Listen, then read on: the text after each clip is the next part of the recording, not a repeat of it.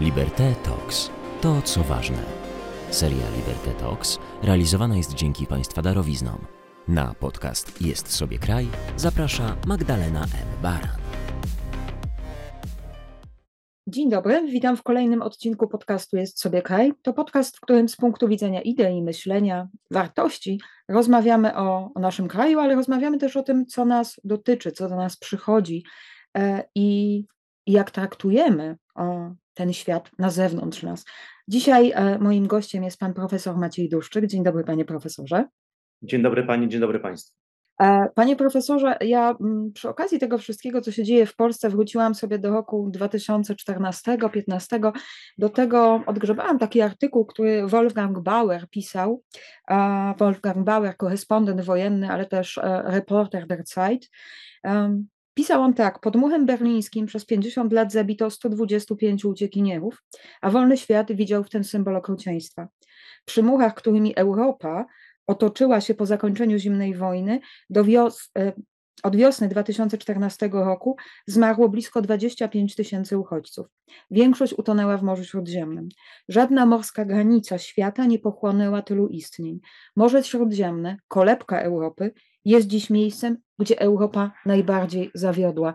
I tak sobie myślę, że zanim, zanim pójdziemy sobie do Polski z tym, co u nas, to to, to pytanie, czy Europa rzeczywiście zawiodła i czy mm, w jaki sposób wychodzi z tego też a, kryzysu, czy wychodzi z tego z twarzą, czy, czy ma na to pomysły. Ja pamiętam, dodam tylko te, te obozy na Lesbos, obozy na Kos, sytuację na Lampedusie to, w jaki sposób w części europejskich krajów pojawiały się plakaty. Pamiętam, jak dziś byłam wtedy w Madrycie, Refugees Welcome. E, a później, e, słownie kilka tygodni później w tym samym roku, kiedy wysiadałam, wysiadałam z pociągu we Wiedniu, rano wręczono mi na dworcu gwizdek antygwałtowy. A jak się zmieniło to nasze podejście, patrzenie na uchodźców i na imigrantów? Bardzo trudny temat, tak? Znaczy, wydaje mi się, że migracje zawsze tak naprawdę cofnęła się Pani do tak naprawdę 10 lat w, w mhm. Natomiast e, migracje zawsze wymagały, e, zawsze wywoływały bardzo wiele różnego rodzaju reakcji społecznych. Mhm. Um, oczywiście migracje ze względu na to, że pojawiły nam się w miarę łatwa możliwość e, e, transportu ludzi na duże odległości. E, do tego trzeba doliczyć to, że bardzo wiele e, informacji jest dzisiaj bardzo szybko również przekazywanych, dostęp do internetu jest powszechny, czyli wystąpiły nam dwa fenomeny. Z jednej strony ludzie wiedzą, że gdziekolwiek, że gdzieś indziej jest inaczej, lepiej, e, a do tego mogą się w miarę szybko przemieścić. Do tego doszło oczywiście nam kwestie przemytników, którzy korzystają z tego, że jednak państwa są zamknięte. Mamy politykę wizową, mamy paszporty, mamy bardzo różną, bardzo różną politykę migracyjną poszczególnych państw. I tak naprawdę te migracje E, zawsze budziły różnego rodzaju emocje, ale oczywiście od momentu, kiedy występują te czynniki, o których, o których powiedziałem, te migracje stały się e, masowe. Wiek XX jest nazwany wiekiem migracji, wiek XXI jest, jest nazywany już wiekiem ograniczania migracji, czy zatrzymania migracji, ze względu na konsekwencje, które te procesy wywołują. I teraz e, tak naprawdę pierwsze bardzo mocno ograniczenia takie nowoczesne to jest koniec XIX wieku i Stany Zjednoczone, które zakazują wjazdu na swoje terytorium Chińczykom. Mamy przecież e, coś takiego jak, e, jak Ellis Island w Nowym Jorku. Polecam odwiedzić i wtedy człowiek trochę nabiera innej tak. perspektywy. Tak. Nie mówi o 2014 roku, mm. tylko mówi o 1860, czy nie, później trochę, 1890 E, kiedy tak naprawdę e, dochodziło do selekcji pod kątem wyglądu poszczególnych osób. Niektóre rodziny były rozdzielane, część od tych osób, na przykład mąż z jednym dzieckiem mógł wjechać na terytorium Stanów, a żona z trójkiem musiała wrócić, bo były mhm. podejrzenia o tym, że są chore psychicznie. Mi to pokazywano na Galveston Island też. Dokładnie tak, mhm. dokładnie tak. A więc wydaje mi się, że, że cofanie się do, tylko do roku 2014 mhm. jest, jest trochę uproszczeniem. Oczywiście ten artykuł ma nas zbudzić pewnego rodzaju emocje, może zbudzić nas winę, ale czy, e, czy, e, czy ktoś taki jak ja, badacz migracji od 30 lat, może ulegać emocjom, czy tylko i wyłącznie powinien tłumaczyć pewną rzeczywistość, w którą się dzisiaj znajdujemy? Ja staram się tym emocjom nie ulegać. Każda śmierć niepotrzebna przy przekraczaniu granic, przy próbie dostania się do innego państwa jest oczywiście niepotrzebna i oczywiście jest tragedią. Ale z drugiej strony e, tych tragedii na naszych oczach dzieje się bardzo, bardzo wiele i e, musimy się zastanowić nad alternatywą. Jeżeli przestajemy strzec granic, puszczamy wszystkich, mhm. to co by to, jaki byłby scenariusz funkcjonowania Europy, stanu wszystkich innych miejsc na świecie? A więc to jest trochę bardziej skomplikowany problem niż to, niż e, tylko i wyłącznie granie naszych emocjach, które są istotne, ponieważ mówimy o ludziach, ale jednak musimy znaleźć rozwiązanie całościowe, które z jednej strony pozwoli nam zachować człowieczeństwo, nasze wartości europejskie, ale z drugiej strony pozwoli nam również e, bronić się przed przemytnikami, bronić się przed zbyt szybką zmianą społeczną, której nie jesteśmy przygotowani, a która prawdopodobnie mogłaby się nawet skończyć jakimś końcem naszej, naszego typu cywilizacji. E, odpowiadam trochę mocno na e, pierwsze Pani stwierdzenie, trochę przedstawiając trochę inny obraz, ale mam nadzieję, że w naszej dyskusji taka perspektywa może być konieczna.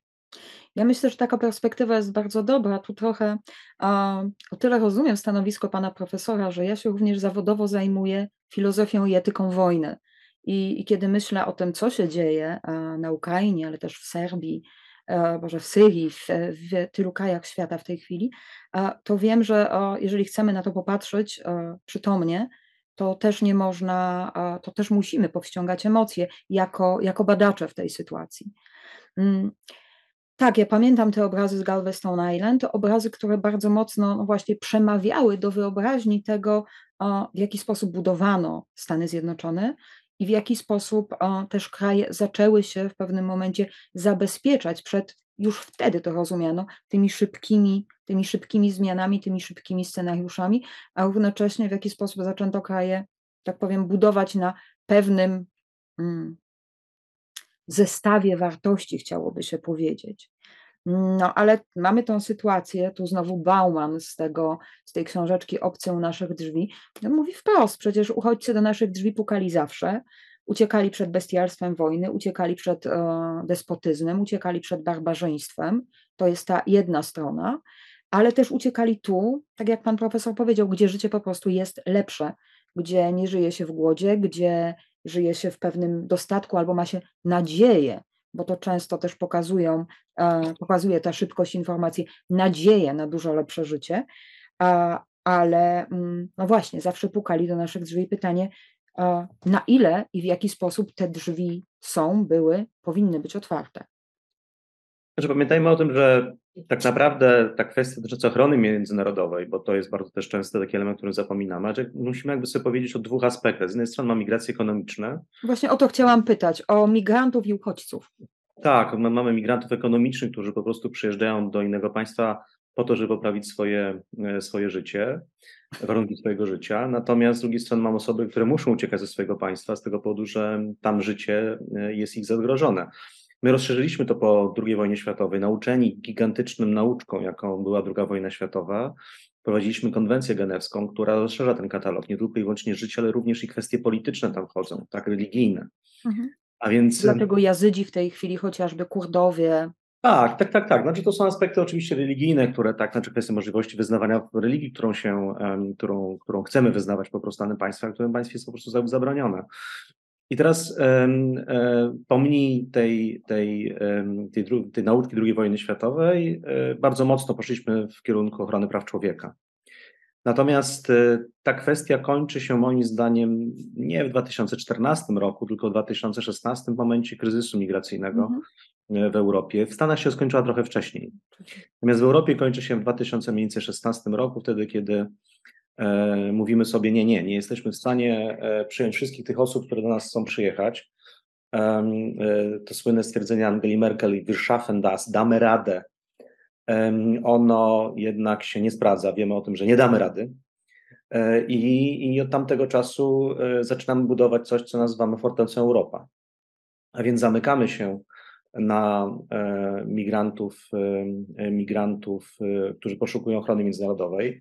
Oczywiście jeszcze cały czas pewne, pewne e, można powiedzieć, takie końcówki, pewne, pewne jeszcze pozostałości tej, tej otwartej polityki w zakresie ochrony międzynarodowej pozostają, ale to też mm, jest element tego, że my nie mamy takiego już rywalizacji mocarstw. Pamiętajmy o tym, że kiedyś Polacy, którzy na przykład uciekali do Włoch, mhm.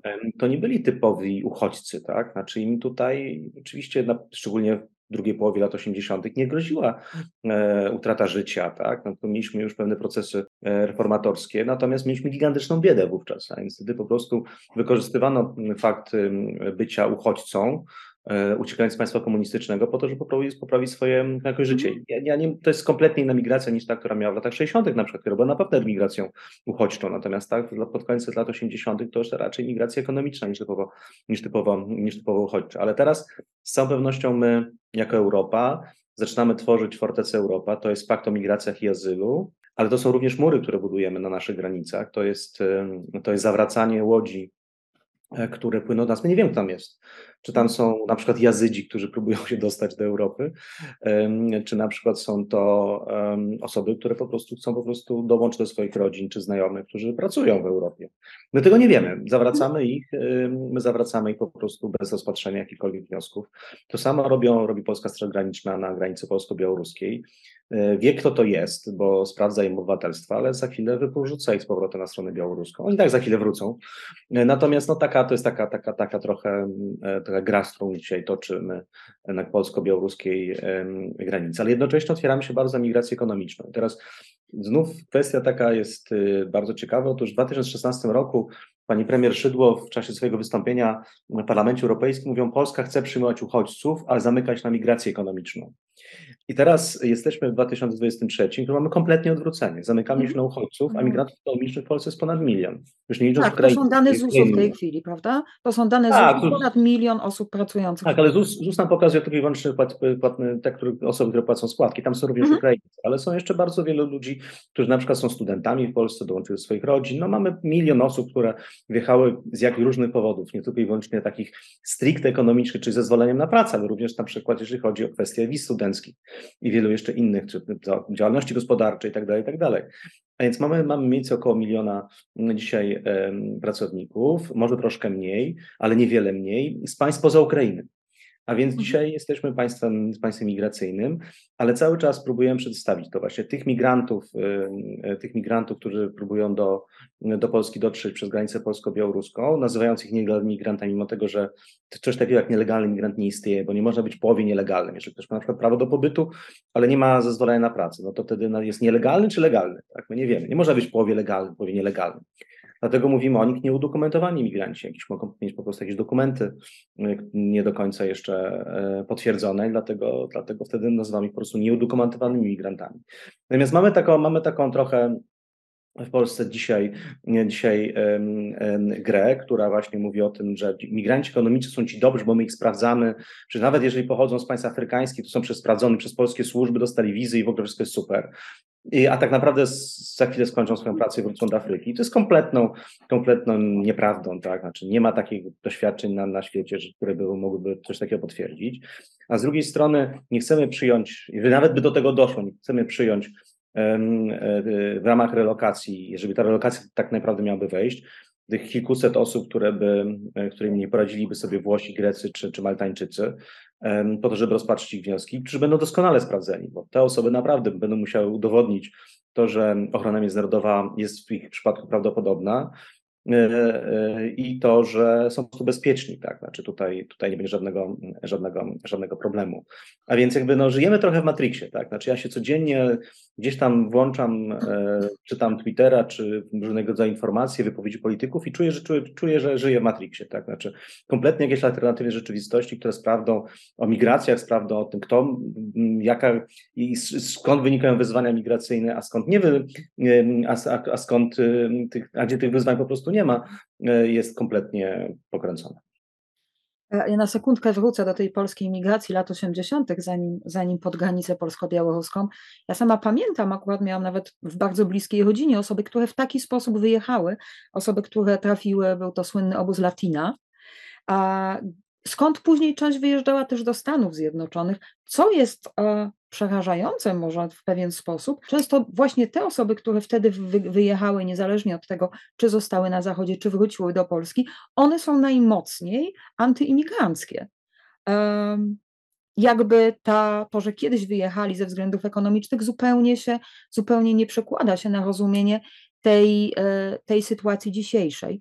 Mm, zastanawiam się, czy to też dlatego, że no właśnie, kiedy patrzymy na tych pracujących, na ten około milion, jak, jak mówi pan profesor, e, oni nie są chyba tak mocno kojarzeni, czy w dyskursie politycznym nie są spychani do przecież naturalnej figury obcego, figury innego, ale figury innego, która od razu zamienia się no właśnie w narracji politycznej w figurę wroga, w tego, kto przychodzi i zagraża. Bo, bo to też jest element tego, tego matrixa, tego odwrócenia, ponieważ ci ludzie, którzy przyjeżdżają, pracują, tak, są odmienni kulturowo. Tak naprawdę niektórzy mówią, że wręcz są szansą też na przywrócenie jakiejś różnorodności w Polsce, ale no właśnie, ale, ale oni nie są identyfikowani w narracjach jako wrogowie w taki sposób, jak chociażby te osoby, które próbują się przedostać przez, e, przez granicę polsko-białoruską. Ja niedawno stamtąd wróciłam i, i powiem, że to też jest dla ludzi, którzy tam mieszkają, to też jest Matrix. Znaczy, My prowadzimy duże badania dotyczące narratives, czyli narracji wokół migracji. I mhm. dokładnie Polska jest takim bardzo dobrym przykładem, ponieważ budujemy na niewiedzy ludzi, na to, że nigdy nie mieli do czynienia z obcością, mhm. E, budujemy trochę taki obraz migranta. I pamiętajmy, że zbudowaliśmy ten obraz migranta w 2016 roku, uchodźcy, tak? tak. Osoby, które teraz próbujemy trochę to powtórzyć, tak? Bo znów pojawiają nam się płonące przedmieścia Paryża, pojawiają nam się różne, różne tego typu wydarzenia, mimo tego, że one z polską rzeczywistością mają się nijak. One się z rzeczywistością na granicy polsko-białoruskiej znowu mają się nijak, bo tak naprawdę te osoby, które e, wywołują zamieszki Paryżu, czy, czy, czy, czy, czy, czy w Berlinie, czy, czy, czy mieszkają na przedmieściach e, Sztokholmu czy Göteborga, e, no to są tak naprawdę trzecie pokolenie osób, które przyjechały właśnie w latach 60., 70. jako migranci ekonomiczni. Tak? A więc jakby my dzisiaj ściągamy migrantów ekonomicznych, dokładnie robimy to samo, co niektóre państwa 50 lat temu, mając nadzieję, że te osoby wyjadą. Nie, one nie wyjadą, z nami będą. Tak naprawdę w pierwszym pokoleniu nigdy tych problemów nie ma, natomiast, e, natomiast one się pojawiają wtedy, kiedy nie ma polityki integracyjnej, kiedy państwo nie chce przyznać, że jest państwem migracyjnym, e, pojawiają się dopiero w przyszłości. Niemcy dopiero w 2000 roku uznały się jako państwo imigracyjne. Do 2000 roku zaprzeczały, że są państwem imigracyjnym. Więc na przykład dlatego też nie prowadziły działań integracyjnych w szkołach. Trochę prowadziły, tak, ale jeżeli się nie uznaje, no to nie ma na to środków, tak, znaczy nie ma programie szkolnym postrzegania państwa państwa niemieckie jako państwo, jako państwo, jako państwo imigracyjne. A więc popełniono tutaj masę różnych, różnych błędów, ale to, co, o czym Pani bardzo słusznie powiedziała, mianowicie do kwestii obcości. My wybieramy sobie, kto jest obcy, kto nie. I mhm. teraz pytanie jest o to, na pewno obcym jest muzułmanin. Tak? Zbudowaliśmy sobie taką wrażenie, że ten obcy, ten muzułmanin nam zagraża. Mimo tego, że to jest znów nieprawda. Tak? Znaczy nie, nie można kogoś identyfikować tylko i wyłącznie z religią. Ja nie chcę odchodzić od kwestii kulturowych, bo kwestie kulturowe są bardzo istotne.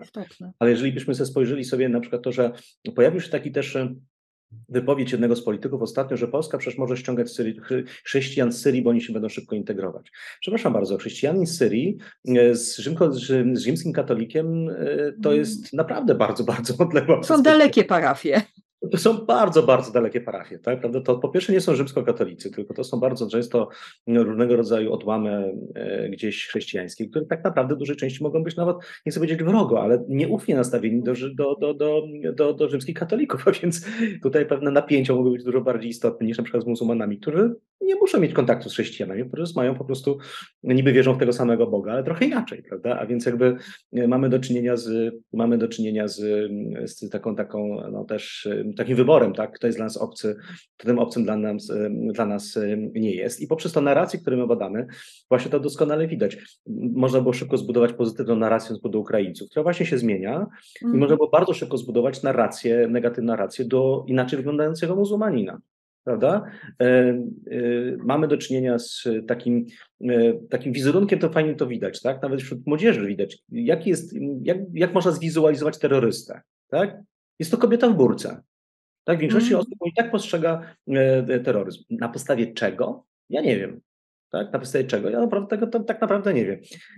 Obrazu, tak? Zbudowanej narracji, tak? Mhm. Pokazującej mm. o tym tutaj, prawda, z jednej strony mieliśmy obrazy Co ciekawe z Rosji, tak, kiedy mieliśmy, mieliśmy dwa zamachy terrorystyczne, tak. Do końca nie wiemy, czy to były sponsorowane przez Putina, czy nie, ale te obrazy się tam sprzewiły, tak. Kobiet ubranych w burki z pasami, z pasami szachida, które okazało się, że żadne pasami ze szachida nie były, ale, ale, ale jednak taki obraz był zrobiony. I na scenie mamy gdzieś te obrazy, obrazy z Paryża, czy, czy, czy, czy, czy, czy, czy Szwecji, gdzie tych osób chodzących e, ubrane e, w typowy muzułmański sposób jest bardzo, bardzo, bardzo dużo. Ale teraz znów, jeżeli weźmiemy sobie na przykład dwie, dwie kobiety, które są ubrane w burki, tak? Jedna pochodzi na przykład, z, nie wiem, jest religijno-fanatyczną z Arabii Saudyjskiej, albo jest na przykład Iranką, e, która w ogóle nic z muzułmanami ma niewiele wspólnego, bo przecież to jest Persja. A więc w tym przypadku też, prawda, zbudowaliśmy sobie obraz tylko i wyłącznie na podstawie jakiejś tam wizualizacji. Ale tak jest i my musimy sobie w pewien sposób z tym, z tym poradzić. Czy kobiety dokonywały zamachów terrorystycznych? Tak, ale równie dobrze biali, biali chrześcijanie w Norwegii, na przykład tak jak, tak jak na przykład Breivik, prawda, no to jest typowy przykład zamachu terrorystycznego o, na, na, na zasadzie tylko bardzo, bardzo kwestii migracyjnej, tak, znaczy nienawiści do osób, które, które prezentują inny pogląd niż, niż, faszysta, niż faszysta Breivik, prawda, a więc jakby, no tutaj znów spróbujemy sobie jakieś klisze włożyć do głowy i zdefiniować co kto to jest obcy, nawet nie wchodzimy bardzo głęboko, to jest obcy, po prostu inaczej wygląda i to jest dla nas wystarczające, mhm. żeby za obcego uznać lub, lub nie. Z tym, z tą kobietą w burce, to z kolei z mojego podwórka w narracjach pamiętam momenty, kiedy próbowano, kiedy informatycy próbowali nas, etyków, przekonać, że jesteśmy w stanie stworzyć um, etycznego, e, etyczno-autonomous weapon systems, który będzie rozpoznawał właśnie taką, taką chociażby postać stereotypu kobiety w burce lub dziecka e, z bronią jako, e, jako potencjalne zagrożenie terrorystyczne. A przecież dziecko może mieć zabawkę, przecież może się pomylić a kiedy próbowaliśmy to wytłumaczyć informatykom, patrzyli na nas trochę jak na szaleńców, mówiąc, no, no przecież słuchajcie, to jest proste. My z naszego punktu widzenia mówiliśmy, no nie, to nie jest proste, to są, nie możecie wtłoczyć tego w algorytm. Ja też się zastanawiam gdzieś na splocie tego, na ile w tych narracjach, również narracjach, które bada pan profesor, pojawia się w ogóle kategoria, mm, kategoria człowieczeństwa. Kategoria człowieczeństwa e, tych osób, a z drugiej strony taka kategoria, którą ja sobie e, gdzieś zamykam jako unarzędziowienie człowieka, czyli właśnie unarzędziowienie go, stworzenie z niego e, narzędzia do celów, do celów stricte politycznych, tak jak no, próbuje się to chociażby zrobić w tej chwili, w tej chwili w polskiej kampanii. Znaczy, oczywiście kategoria człowieczeństwa się bardzo szybko pojawia wtedy, kiedy mamy osobiste kontakty z obcymi i okazuje się, że ten nasz stereotyp bardzo szybko pada. Ja podam taki mhm. bardzo dobry przykład. Oto kiedy, kiedy mój syn grał w, w, piłkę nożną w takim bardzo lokalnym klubie na warszawskiej Pradze, ja rozmawiałem z rodzicami bardzo często. To, to był właśnie taki okres 2016 roku, właśnie kryzysu migracyjnego, rozmawialiśmy o migracjach. Bardzo wielu z nich bardzo taki, no, no bardzo ostry sposób wypowiadało się o migracjach. Tak? Mówiąc o tym, my nie chcemy, to są obcy, niech zostają u siebie, gwałciciele, groźni, terroryści itd., tak itd. Tak Ale w pewnym momencie w tej drużynie pojawił się e, chłopiec czarnoskóry, który urodził się w Polsce, e, ale ojciec był z Nigerii e, i on świetnie grał w piłkę. I w pewnym momencie, i w pewnym momencie ja tak po jakichś kilku miesiącach pytam i słuchajcie, ale no to przecież to jest czarny, no słuchajcie, no, no przecież dwa, parę miesięcy temu mówiliście o tym, nie, nie, ale to jest nasz. Nie, nie, to jest w ogóle kompletnie na bek. Ale słuchajcie, ale ojciec jest, tak? Przyjechał, patrz, on na, kiedy, kiedy po polsku mówi. Nie, nie, ale to jest nasz obcy.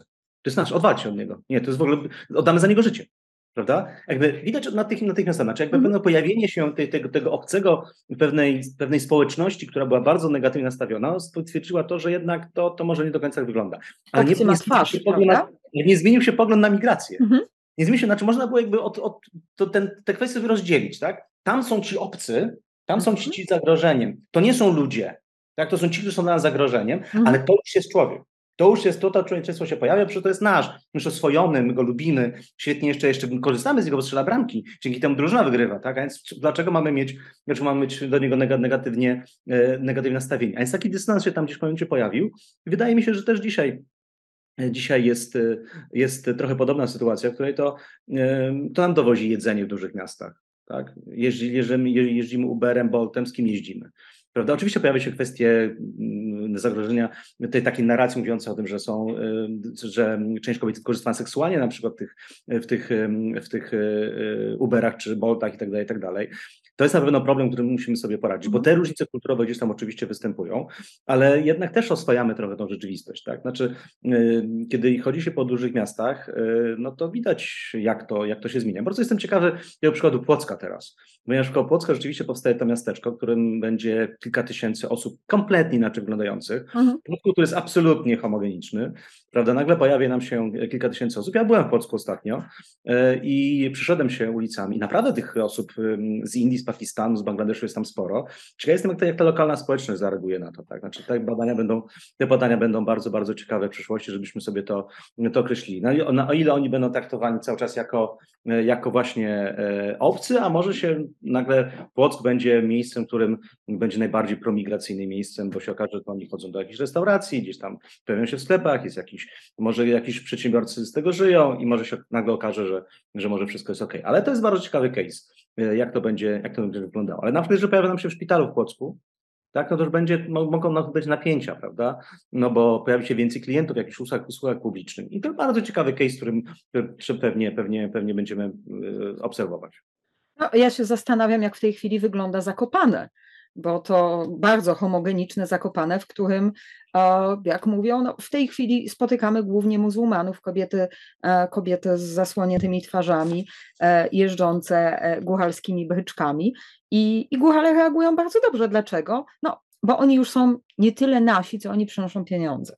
Tak, tak, no tak, oczywiście. Znaczy, ja nie, bardzo nie byłem zakopanym, bo jakoś nie ciągnie mnie to miejsce akurat. Nie, nie ciągnie, ale widziałam właśnie zdjęcia niedawno. A, okej, okay, okej. Okay. Znaczy to, to, to, to, to ciężko mi powiedzieć, tak? Natomiast jakby... Zdjęcia opowieści, co tam się... Okay, okay. Znaczy może tak jest, rzeczywiście, tak? Znaczy pamiętam, że w pewnym momencie było sporo Białorusinów w Zakopanym, mm -hmm. też Ukraińców i tak dalej. No to było już takie miejsce, e, miejsce ciekawe, ale to nadal są osoby, znaczy jeżeli spojrzymy sobie na Ukraińców, Białorusinów, to one wyglądają tak jak my, tak? Myśmy przez bardzo wiele, wiele, wiele lat nazywali imigrację do Polski tą taką, tą taką e, właśnie zarobkową, jako tak zwaną invisible migration, czyli niewidzialna migracja. tak? Ponieważ my spotykaliśmy w autobusach, w parkach, e, w miejscach pracy, w Biedronkach, Lidlach i wszędzie indziej, a dopiero kiedy zaczęliśmy rozmawiać, to mieliśmy, mogliśmy wyczuć jakiś lekki akcent, także to nie są Polacy. Ale wyglądali dokładnie tak samo, dokładnie tak samo jak my. Natomiast teraz pojawiają się te osoby inaczej wyglądające, tak? No, na Hindusi wyglądają inaczej niż Polacy. I to jest bardzo ciekawa ta sytuacja, tak? Bo to naprawdę to się dzieje trochę na naszych oczach, jak my na to wszystko zareagujemy i to jest bardzo ciekawe, czy uda się politykom, szczególnie jednej opcji, stworzyć taki obraz, że ci są dobrzy, a ci są źli. Prawda? Mhm. Mimo tego, że wyglądają dokładnie tak samo. Można było łatwo zrobić. To są ci Ukraińcy, którzy są dobrzy, bo my im pomagamy, bo jest wojna i tak dalej, i tak dalej. Prawda? A ci są źli, bo inaczej wyglądają z naszym zagrożeniem. Ale nagle tu będziemy mieli dokładnie takiego samą osobę. Hindusa na przekraczającą granicę polsko-białoruską, wyglądającą mhm. dokładnie tak samo, jak Hindus ściągnięty przez Orlen do inwestycji pod Płockiem prawda? I tu będzie bardzo ciekawy David, jak na to, jak na to zareagujemy od strony takiej socjologicznej, prawda? Czy będzie łatwo to przetłumaczyć, że, że, że nie? No bo to, no to wtedy musimy zadać pytanie do nas, tak, prawda? No to aha, jeżeli tutaj mamy takie rozróżnienie, to może w Polsce Polacy też tak się bardzo mocno różnią, są źli i dobrzy. Prawda? To już no. takie łatwo nie będzie. Oczywiście to już jest zrobione, prawda? No bo jedni są, jedni, jedni są onu, rosyjskimi onucami, a inni są pomocnikami Webera. Prawda? Więc jakby to gdzieś jest stworzone, ale jednak to będzie moim zdaniem trochę trudniejsze. E, e, I bardzo jestem ciekawy, jak właśnie na to, jak, jak na to zjawisko zareagujemy, że będziemy mieli nagle, e, nie będzie łatwo przedstawić. Biały, ciemnoskóry, prawda? Mhm. Już to taka, takie rozróżnienie będzie, będzie dużo, dużo trudniejsze, bo w tym ciemnoskóry czy inaczej wyglądający będzie, będzie już, e, będą dobrzy źli. To jest ciekawe, co, jak mm -hmm. sobie to, co pan e, profesor mówi o, to, co pan profesor mówi o, o, o szkółce piłkarskiej, o synu, tak jak patrzymy, to chyba w ogóle dzieciom jest, dzieciom jest łatwiej.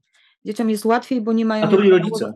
To, to była reakcja rodziców. W ogóle dzieciaki nie mają z tym Nie, bo dzieci nie mają z tym problemu. Dzieci mają kolegę, koleżankę. Kompletnie. Tak? Natomiast to był problem rodziców, tak? Mhm. Rodziców. Był problem rodziców, ale równocześnie w ten moment, kiedy ja znowu do filozofii, kiedy my mówimy o twarzy drugiego, kiedy rozpoznajemy, że drugi jest, no właśnie, człowiekiem takim jak ja. Jest człowiekiem takim jak ja, ma swoje dobre, złe cechy, ma swoje przyzwyczajenia.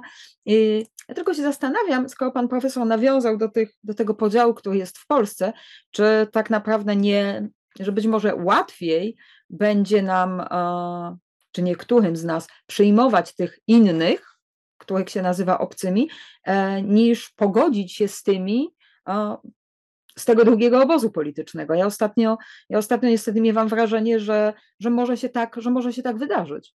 Ma Pani rację, ja jestem tego samego zdania. Natomiast jakby tutaj musimy chyba zrobić jeszcze jedno bardzo istotne zastrzeżenie. Otóż państwa transformujące się z państwa typowo emigracyjnego. Pamiętajmy o tym, że 15 lat temu Polska zastanawialiśmy się tylko i wyłącznie, ile Polaków wyjedzie i kto zgasi tak. światło. Mhm. Prawda? Szczególnie po wejściu do Unii Europejskiej, kiedy jednak ta fala migracyjna była wyższa była niż się spodziewaliśmy prawda? Akurat my w naszym zespole przewidywaliśmy dużo wyższą migrację niż to, które się przebijało do mediów, bo widzieliśmy, co się dzieje na rynku pracy, ale też nie doszacowaliśmy, tak? Mniej więcej o 50% nie doszacowaliśmy tej, tej skali wyjazdów. Oczywiście to pojawiły się reklamy, pojawiła się chęć Brytyjczyków bardzo mocna na przejmowanie Polaków i tak dalej. Tak, złożyło się kilka kwestii, prawda? Ale teraz, teraz patrzymy sobie na na Polskę i, i Polska się bardzo szybko transformuje z państwa typowo emigracyjnego w imigracyjne. Tak naprawdę najszybciej na świecie my to robimy. Tak? Wydajemy najwięcej zezwoleń na pobyt w Polsce z całej Unii Europejskiej i tych migrantów jest naprawdę dużo. Do tego doszła jeszcze wojna w Ukrainie, pojawił się dodatkowy milion Ukraińców. To też nie pozostaje bez wpływu na nasze funkcjonowanie. Oczywiście my mamy, jak zwykle Polska ma niesamowitego farta w takich sytuacjach, e, bo, bo nagle demograficznie żeśmy się posypali i no rynek pracy jest Demografię miałam pytać. Prawda, też z powodów demograficznych, a więc tutaj się niespecjalnie coś się, coś się dzieje, ale zobaczmy, co się dzieje w szkołach. No szkoły już nie.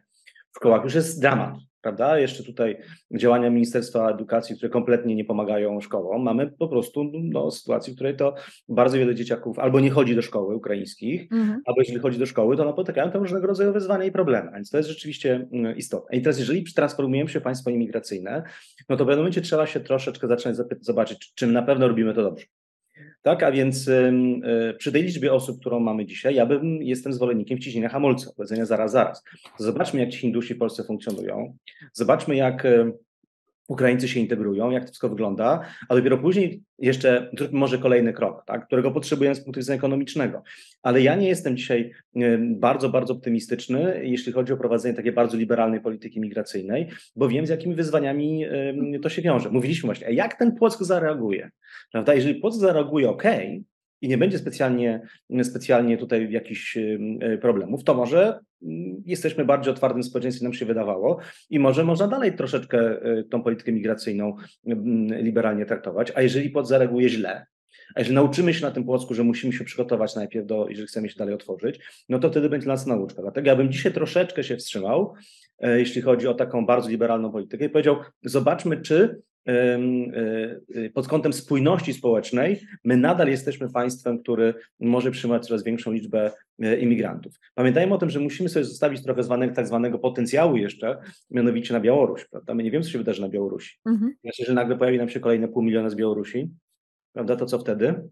E, to też jest pewne, pewne ryzyko i my musimy być po prostu odpowiedzialni. Ja cały czas mówię, e, jeśli chodzi o rozmowie z politykami różnego rodzaju, czy w mediach, mówię, potrzebujemy odpowiedzialnej polityki migracyjnej, odpowiedzialnej polityki migracyjnej, e, po to, żeby te korzyści ekonomiczne, które czerpiemy, nam, nagle nam nie przysłoniły nam innych wyzwań, którymi się za chwilę spotykamy, albo też nie pozwolą nam później odpowiednio zareagować na napływ ewentualnie kolejnych uchodźców, czy to z Ukrainy, co jest nieprawdopodobne, ale Białoruś moim zdaniem jest całkowicie cały czas otwartym tematem. Ona jest całkowicie prawdopodobna. A z tymi naszymi, a, no właśnie, zastanawiałam się nad tymi naszymi otwarciami, to co pan profesor mówi, a też bodaj wczoraj, wczoraj słyszałam sondaż pokazujący, że no, Polacy tak naprawdę nie aż tak, kiedy reagują na pytania referendalne, to okazuje się, że e, nie aż tak bardzo się boją, nie aż tak bardzo, jakby jest to dla nich ważny temat, żeby, żebyśmy się na tym skupiali. Też miałam taką myśl, że może to idzie w tą stronę, o czym, o czym też zresztą, też zresztą zdarzyło się Baumanowi pisać, że mm, tak, na, tak naprawdę ta natura szoku polega na tym, że czasem przemienia się on w nudną rutynę normalności, a moralna panika ulega wyczerpaniu. Czyli z jednej strony czas znieczula, z drugiej strony mamy tych ludzi koło siebie mimo wszystko coraz więcej i w szkołach naszych dzieci, i tak jak Pan mówi, w taksówkach, w restauracjach, e, w sklepach. My się przyzwyczajamy e, i nawet już nie myślimy chyba o nich w taki sposób, jak no właśnie o tej figurze, prawda, że należy pochylić się nad biedą e, uciekiniera, sieroty i wdowy, jak to, jak to ładnie mówią filozofowie, ale, ale no są to dla nas realni ludzie. I pytanie stąd o, no właśnie, czy te, czy te pytania, referendalne mogą aż tak przerazić i rzeczywiście aż tak zmobilizować, czy jednak już jesteśmy w dużo większym dystansie niż w tym chociażby 2015 roku, kiedy e, Jarosław Kaczyński straszył, straszył uchodźcami. Znaczy, na pewno się oswajamy, tak, natomiast jakby cały czas te, te nasze badania pokazujące nastawienie się do, do osób o innej kulturze, szczególnie muzułmanów, pokazują, że bardzo mało Polaków jest otwarty na to. To jest ten 20 kilka procent, który mówi o tym, nie widzę żadnego problemu, jeśli chodzi o napływ muzułmanów do Polski. Czy to nie są jakieś wysokie wskaźniki? E, co prawda nie są wcale dużo niższe niż te, które są dzisiaj w Europie Zachodniej, tak? tylko że tam jest trochę inne doświadczenie niż, niż to nasze, prawda? Ale no taki pewny, tam, ta, znów ta narracja została w pewien sposób tak wytworzona. E, ona jest fałszywa w dużej części, ale taka istnieje i teraz politycy oczywiście muszą brać to pod uwagę.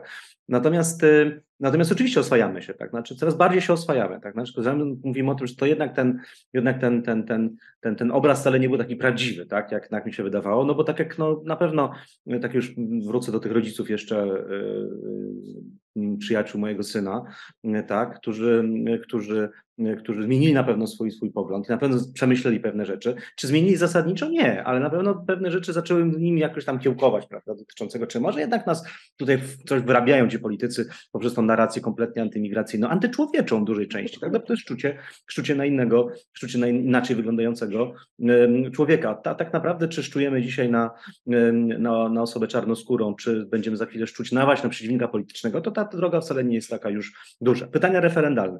Oczywiście mi się wydaje, że, że znaczy, znaczy jako, ja jako politolog tak obserwowałem to zjawisko i Jarosław Kaczyński prawdopodobnie nie, mogłem sobie wyobrazić, jak to wyglądało. Tak? Znaczy, jest jakaś taka narada mówiąca o tym, no dobra, no co my z tą kampanią wyborczą zrobimy? Nie? No i prezes mówi, no dobra, to może powtórzmy to, co w 2016 roku, prawda, bo taty żeśmy wygrali, wygrali, zobaczcie, co się dzieje, tutaj, prawda, migracja, tutaj relokacje, już nam podali rękę, bo tam jak relokacji mówią, no to przyłóżmy tutaj, zagrajmy tą samą kartą. No prawdopodobnie albo wszyscy tam powiedzieli, tak, tak, świetny pomysł, zróbmy to, zróbmy, prawda? I Albo może nawet ktoś przemyślał to, że może to nie jest najlepszy pomysł, ale pewnie bał się, bał się zaprzeczyć tego, co mówi prezes, no bo to jednak jest tego typu partia. No i nagle pojawia nam się e, spod Donalda Tuska, tak, który mówi o tym, ale zaraz, przecież o co wam chodzi, tak, gdzie jest wasza prawda? Tutaj mówicie o jakiejś relokacji, jakieś muzułmana 150 tysięcy ściągnęliście, prawda? To oczywiście nie do końca była też prawda, bo to były wydane zezwolenia. I szybko to poprawili. Ten drugi spot Donalda Tuska jest e, no, dobry, trafiający w tą narrację i nagle e, pojawił nam się problem, tak? No, pojawił się problem, zaczęli sobie drapać w głowę, mówiąc o tym, no prezesie, z tym jednym pytaniem to my jednak nie pojedziemy, bo rzeczywiście naściągaliśmy tych ludzi. Pojawiło nam się to jeszcze to, ta, ta kwestia rozporządzenia, że jeszcze bardzo chcą otworzyć, bo przecież Ministerstwo Spraw Zagranicznych przygotowało rozporządzenie, które jeszcze bardziej upraszczało tą, tą, tą mhm, procedurę ściągania tak. migrantów z bardzo odległych od nas, od nas państw, prawda? Nagle pojawił się, pojawił się problem. No to dołożono, dołożono dwa inne pytania, no i granice, tak? No bo to tak się wydawało, że to taki bardzo dobry temat, ale z granicą też nie trafiono, bo się okazuje, że są granice przechodzi nam coraz więcej ludzi. 49 e, przy, przy, e, mamy na granicy dzisiaj już 49 um, obywatelstw różnego rodzaju państw docierających. To nie są tylko i wyłącznie e, jakieś państwa. To jest, pamiętajmy o tym, że na świecie jest około 200 państw, czyli jedna, jedna czwarta obywateli różnych państw przez to, przez to granicę przechodzi i musimy sobie zdawać sprawę z wyzwaniem. Oni później jadą do Niemiec, do Wielkiej Brytanii, przez Polskę przejeżdżają, czyli ta kwestia bezpieczeństwa ponownie tutaj się pojawia. I dlatego też widzę, że, że tej narracji politycznej ta kwestia relokacji czy z granic odchodzi. Tak, to już nie będzie główny temat moim zdaniem. Tak? Będzie mhm. pewnie gdzieś o wyprzedaży majątku, ale to się lotos pojawia, prawda? No czy ciężko będzie z tym sobie poradzić. Wiek emerytalny. Zobaczymy, zobaczymy, co się dzieje z wiekiem emerytalnym. Pytamy, wiek emerytalny. My mamy pytanie pierwsze mówiące o tym, pani premier Szydło mówi o tym 60-65, a pytanie jest 67 prawda? Czy za, a zaraz, jak jest 67, to znaczy co? 68 a 66 już jest dobre, prawda? Czyli jakby trochę mi się wydaje, że te, te, to, to, to referendum to jest, to jest pewną pułapką. Znaczy mi się wydaje, że ono jest bardzo poważną pułapką, również migracyjną, bo się okazuje, że Żadnej relokacji tak naprawdę nie masz. Nie wiadomo, co jest biurokracja europejska, to może my też, prawda? Czyli, a tutaj jednocześnie ściągacie masy ludzi, czy mówicie tutaj o jakichś, prawda, enigmatycznych kilkuset osobach, a tutaj setki tysięcy ludzi ściągacie do Polski, właśnie z tamtych państw, których się niby boicie, prawda? Albo granica mówiąc o tym, no tak, ale tak to strzeżecie tej granicy, skoro codziennie e, kilkadziesiąt osób przez Polskę. Podobno nawet zdecydowanie więcej, odkąd wybudowano mur niż, e, czy przegrodę niż. Tego nie wiemy, nie, tego, te, tego nie wiemy, ponieważ jakby no, nie mamy tych statystyk wcześniejszych, możemy dopiero mhm. teraz to zbadać, ale ja się na przykład dopiero dowiedziałem, że, że tak naprawdę mur został ukończony pod koniec lipca. Tak? Mhm. Ale już są zapowiedzi jego kontynuowania rozbudowy, prawda? Czyli to pokazuje jednak, że ta inwestycja y, jest, y, y, nadzieje związane z tą inwestycją wcale, nie były, wcale się nie sprawdziły. A więc to też nie pokazuje pewnej efektywności państwa. Tak? Wybudowaliśmy mur, nikt nie przechodzi, super, jesteśmy efektywni, prawda? Ale nie. Wydaliśmy 2 miliardy złotych, prawda? I nadal musimy ściągać kilka tysięcy żołnierzy, żeby strzegli, pomagali Straż Graniczną, bo po prostu no to te osoby śmigają nam przez granicę, przez tą granicę jak chcą. A to jest oczywiście dla nas nie, niekomfortowa, niekomfortowa sytuacja. Czyli wydaje mi się, że referendum, jeśli chodzi o migrację, jest trafiona, nie jest takim tematem, który, który, który rozgrzeje emocje. Zobaczymy, co jeszcze będzie w mediach publicznych, zobaczymy, jeszcze będzie na banerach. Pewnie będzie różnego rodzaju pokazywanie przedmieść Paryża i tak dalej. Ale to narracja, moim zdaniem, jak się, jak się opozycja dobrze zbierze, to moim zdaniem może zbudować całkowicie inną narrację, która pokaże, no, że, te, że, że to jest po prostu, te, obydwa te pytania są kompletnie absurdalne i tak naprawdę mogą uderzyć w Prawo i Sprawiedliwość w kontekście e, nawet nie głosowania w referendum, bo ono i tak nie przekroczy 50%, ale, ale, ale w, tym, tym, w tym głosowaniu w Sejm, do Sejmu i Senatu, kiedy ludzie mówią patrzeć, aha, no to, to nie jest do końca prawda, wywołali tematy, które miały im przynieść korzyści, a okazuje że rzeczywistość jest inna, prawda? A więc jeżeli są niesprawni, jeżeli ten pada mit e, efektywnego państwa i odbudowy państwa z kartonu, który miał być podobno za, za poprzedniej koalicji, no to te decyzje, te decyzje, decyzje o na kogo będą głosować mogą być bardzo, bardzo ciekawe. Ja mi się wydaje, że trochę się będzie karmiła tym Konfederacja, bo to jest e, e państwo. Jeden jest, z ich tematów koników, na którym mogą sobie troszkę pogalopować. Tak, tak mi się wydaje. Nic na temat nie powiedzą ciekawego, ale powiedzą o tym, że oni to no właśnie mają problem. Prawda? I Konfederacja wbrew pozorom może zyskać na Panie profesorze, tak naprawdę na koniec, bo e, kręcimy się wokół tej, tej, tego tematu odpowiedzialnej polityki migracyjnej. A tak naprawdę to referendum, jak dla mnie, jest też elementem właśnie nieodpowiedzialnej polityki migracyjnej, takiej chwiejącej, e, chwiejącej pewnymi nawet naszymi podstawami, myślami, ale jeżeli, e, no właśnie, odpowiedzialna polityka migracyjna, czyli, czyli tak naprawdę na koniec na dziś jaka? Odpowiedzialna polityka migracyjna to jest, to jest polityka, która po pierwsze jest trochę wtórna w stosunku do decyzji, jeśli chodzi o politykę gospodarczą. Tak? Znaczy my musimy mhm. oczywiście uzupełniać niedobory pracowników, ale też musimy zastanawiać się, skąd oni mają być. Jeżeli decydujemy się o tym, że mamy taki model gospodarczy, jaki mamy, czyli jednak oparty na taniej sile roboczej, nam eksport bardzo ładnie wzrasta, ale kto wypracowuje ten eksport? W dużej części migranci, którzy pracują w różnego rodzaju fabrykach, produkując, dzięki temu, że zarabiają trochę mniej pieniędzy, produkując tańsze towary, które później są konkurencyjne eksport, y, jeśli chodzi o eksport do pozostałych państw Europy, do, do, pozostałych państw europejskich, czy do, czy do innych państw wysoko rozwiniętych, a nawet nie, nie wysoko rozwiniętych, bo pralek czy lodówek każdy potrzebuje. Prawda? A więc jakby mamy do czynienia z tego typu modelem gospodarczym. I teraz, jeżeli tak jest, to oczywiście musimy dalej ściągać, tylko pytanie, skąd mamy ściągać te osoby? A jeżeli ściągamy, to natychmiast przekształcamy się jako państwo migracyjne, czyli, czyli odpowiedzialnie budujemy politykę integracyjną. Uczymy te osoby języka. Jeżeli te osoby przychod pracują, no to powinny mieć ofertę językową nawet w tym Płocku, i mówią o tym, że Hindusi nas wrócą. Nie. Oni dzisiaj, jeżeli będą chcieli, powinni mieć darmowe naukę, darmową naukę języka polskiego, bo to będzie już podstawowa rzecz też.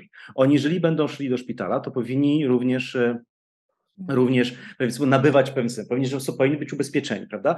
Oni nie mogą siedzieć w tym miasteczku, powinni wychodzić, mhm. prawda? Ale to też jest Nie pewne... może to być getto.